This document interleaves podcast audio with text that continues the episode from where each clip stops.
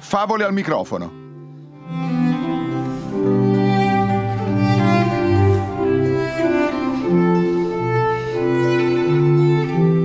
La favola di oggi è letta da Niccolò Vecchia.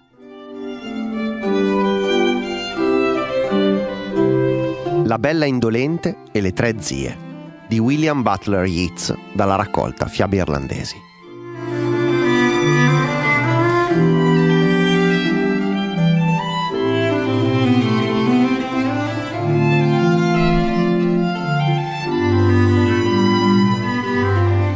C'era una volta una povera vedova, la quale aveva una figlia, bella come il giorno e pigra come un maiale, con rispetto parlando. La povera madre era la persona più industriosa del circondario ed era una filatrice bravissima. Il suo più grande desiderio era che anche la figlia fosse brava quanto lei Invece la ragazza si alzava tardi, faceva colazione prima di aver finito le preghiere e poi andava a bighellonare di qua e di là e tutto quel che prendeva in mano pareva scottarle le dita. Strascicava le parole come se facesse una gran fatica a parlare e come se la lingua fosse pigra tanto quanto il suo corpo. Molte volte la povera madre s'era fatta il sangue amaro con lei eppure la ragazza faceva progressi come i polli morti d'agosto. Una mattina in cui le cose non potevano andar peggio e la povera donna sbraitava come un mulino, ecco che arriva il cavallo del figlio del re. Ehi là, buona donna, disse. Dovete avere un figlio ben cattivo per essere costretta a gridare in un modo tanto terribile. Non può certo essere stata questa bella fanciulla a farvi arrabbiare. Oh, col permesso di vostra maestà, assolutamente no, dice la vecchia bugiarda. La stavo solo rimproverando perché si affatica troppo a lavorare. Lo credereste, vostra maestà, fila tre libbre di lino in un giorno, il giorno dopo ne tesse una tela e quello successivo trasforma tutto in camicie. Caspita, dice il principe. Una donna così farebbe la felicità di mia madre, poiché mia madre è la filatrice più abile del regno. Vi prego, signora, volete far indossare a vostra figlia cappello e mantello e aiutarla a salire dietro di me? Mia madre ne sarà così entusiasta che potrebbe farla sua nuora entro una settimana. Se anche vostra figlia è d'accordo, si intende. Un po' per la confusione, un po' per la gioia, un po' per la paura di venire scoperte, le donne non sapevano cosa fare. E prima che potessero prendere una decisione, la giovane Anti fu fatta salire dietro al principe, che se ne andò via con i suoi servitori, lasciando alla madre una bella borsa pesante. Dopo che tutti se ne furono andati, la donna pianse a lungo perché aveva paura che alla povera ragazza potesse accadere qualcosa di brutto. Le poche risposte che il principe riuscì a tirar fuori a Enti non gli permisero di giudicare dell'educazione o dell'intelligenza della ragazza. La regina restò a bocca aperta dallo stupore vedendo una giovane di campagna seduta dietro a suo figlio, ma osservato il suo bel viso e sentito tutto quello che era capace di fare ne fu conquistata. Il principe colse l'occasione per sussurrarle che se non aveva nulla in contrario a diventare sua moglie, doveva fare di tutto per accontentare la regina. Bene, la sera trascorse e il principe e Anti erano sempre più innamorati l'uno dell'altra, ma a ogni istante, al pensiero di dover filare, il cuore della fanciulla si raggelava. Quando venne l'ora di andare a dormire, l'anziana regina la accompagnò in una bellissima camera da letto e mentre le stava augurando la buonanotte, le indicò un mucchio di lino fine e le disse: Puoi cominciare domani mattina, quando vorrai, e dopo domani mattina sono certa che troverò queste tre libbre trasformate in un bel filato. Quella notte la povera ragazza dormì ben poco. Continuò a piangere e a lamentarsi per non aver prestato maggior ascolto ai consigli di sua madre. Quando la mattina seguente fu lasciata sola, si mise al lavoro col cuore gonfio e benché avesse un grazioso arcolaio di mogano e il più bel lino che si fosse mai visto, il filo le si spezzava ogni momento. Un tratto era sottile come una ragnatela e quello successivo ruvido come il frustino di un ragazzetto. Alla fine allontanò la sedia, lasciò cadere le mani in grembo e scoppiò a piangere. In quel preciso istante le apparve dinanzi una vecchina minuta, dai piedi sorprendentemente grandi, che le disse Cosa ti affligge, bella fanciulla? Povera me, devo filare tutto questo lino prima di domani mattina e non riuscirò mai a mettere assieme neppure cinque yard di un bel filato. Saresti disposta a invitare la povera vecchia dal grande piede al tuo matrimonio col giovane principe?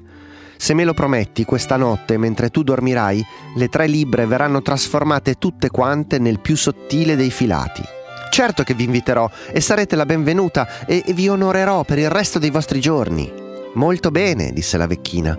Rimani nella tua stanza fino all'ora del tè e di alla regina che domani mattina può venire a prendere il filato quando vuole. Tutto si svolse come la vecchia aveva detto, e il filato era più bello e regolare della corda di minugia che si vede usare nella pesca con la mosca. Sei stata davvero ammirevole, ragazza mia, dice la regina. Ti farò portare il mio telaio di mogano, ma per oggi non devi fare nient'altro. Lavoro e riposo, lavoro e riposo, è il mio motto. Domani tesserai tutto questo filato e chissà cosa può succedere. Questa volta la povera ragazza era ancora più spaventata della precedente e aveva una gran paura di perdere il principe. Non sapeva neppure come mettere l'ordito negli ingranaggi del telaio né come usare la spola e stava seduta, presa dal più grande sconforto, quando tutto a un tratto le apparve una donnina che aveva dei fianchi incredibilmente abbondanti. Le disse che si chiamava la vecchia dai grandi fianchi e concluse con lei lo stesso patto della vecchia dal grande piede. La regina fu felicissima quando di buon mattino trovò una tela leggera e bianca come il foglio di carta più sottile che si fosse mai visto. Sei stata un vero tesoro, dice. Oggi riposati assieme alle dame e ai cavalieri e se domani di questa tela avrai fatto delle belle camicie, puoi regalarne una a mio figlio e sposarti con lui senza indugio. Ah, come non provare compassione il giorno seguente per la povera Enti. Era così vicina al principe ora e forse ne sarebbe stata presto così lontana. Tuttavia aspettò il più pazientemente possibile con forbici, ago e filato in mano fino a un minuto dopo mezzogiorno. Allora, con sua grande gioia, vide apparire la terza donna. Aveva un grosso naso rosso e fece sapere a Denti che per questo la chiamavano la vecchia dal grande naso non le fu di minor aiuto delle altre. Infatti, quando la regina le fece visita di buon'ora, una dozzina di belle camicie erano distese sul tavolo. Ormai non si parlava d'altro che del matrimonio e non c'è bisogno che vi dica che esso fu sfarzoso. La povera madre era là, assieme agli invitati, e al pranzo di nozze la regina non riusciva a smettere di parlare delle deliziose camicie e di come sarebbero state felici lei e la sposa quando, trascorsa la luna di miele, avrebbero potuto filare e tessere e cucire camicie e camicette senza fine. La conversazione non piaceva allo sposo e meno ancora piaceva alla sposa e il principe stava per intervenire quando il valletto si avvicinò a capotavola e disse alla sposa La zia di vostra signoria, la vecchia dal grande piede, mi ha pregato di chiedere se le viene concesso d'entrare. La sposa arrossì e avrebbe voluto essere sette miglia sottoterra, ma il principe si comportò degnamente. Riferisce la signora dal grande piede, disse, che un parente della mia sposa, chiunque esso sia, sarà sempre accolto a cuore aperto dovunque lei o io ci troviamo. La donna da grande piede entrò ed ebbe un posto a sedere accanto al principe. L'anziana regina non gradì molto la cosa e, dopo aver scambiato qualche parola, chiese con fare piuttosto malevolo. Cara signora, perché mai il vostro piede è così grosso? Oh, beh, vostra maestà, ho passato quasi tutta la mia vita all'arcolaio, ecco il motivo. Ti dichiaro, mia cara, disse il principe, che mai ti permetterò di passare un'ora a un arcolaio. Lo stesso Valletto disse di nuovo, la zia di vostra signoria, la vecchia dai grandi fianchi, desidera entrare se i nobili presenti e vostra signoria non hanno nulla da obiettare. La principessa Enti era assai contrariata, ma il principe inviò il suo benvenuto alla vecchia dai grandi fianchi ed essa prese posto a tavola e brindò i presenti uno per uno. Posso chiedere, signora, dice l'anziana regina, perché siete così larga a metà fra la testa e i piedi? Oh, maestà, è perché sono stata seduta tutta la vita al telaio. Per il mio scettro, dice il principe, mia moglie non vi si siederà neppure un'ora. Il valletto tornò ad avvicinarsi. La zia di vostra signoria, la vecchia dal grande naso, chiede il permesso di prendere parte al banchetto. Il volto della sposa si fece ancora più rosso, ma lo sposo disse forte, con fare cordiale. Dite alla signora dal grande naso che la sua visita è per noi un onore. La vecchia entrò e a capotavola trovò gran rispetto, ma quelli che stavano verso il fondo sollevarono i boccali e i bicchieri davanti al naso per nascondere i loro sogghigni. Signora, dice l'anziana regina, volete dirci per favore perché il vostro naso è così grosso e rosso? A dire il vero, vostra maestà, la mia testa è stata piegata tutta la vita sul cucito e tutto il sangue del corpo è passato nel naso. Mia cara, disse il principe a denti, se mai vedrò un ago nelle tue mani, scapperò cento miglia, lontano da te. E così la bella principessa non dovette mai più filare.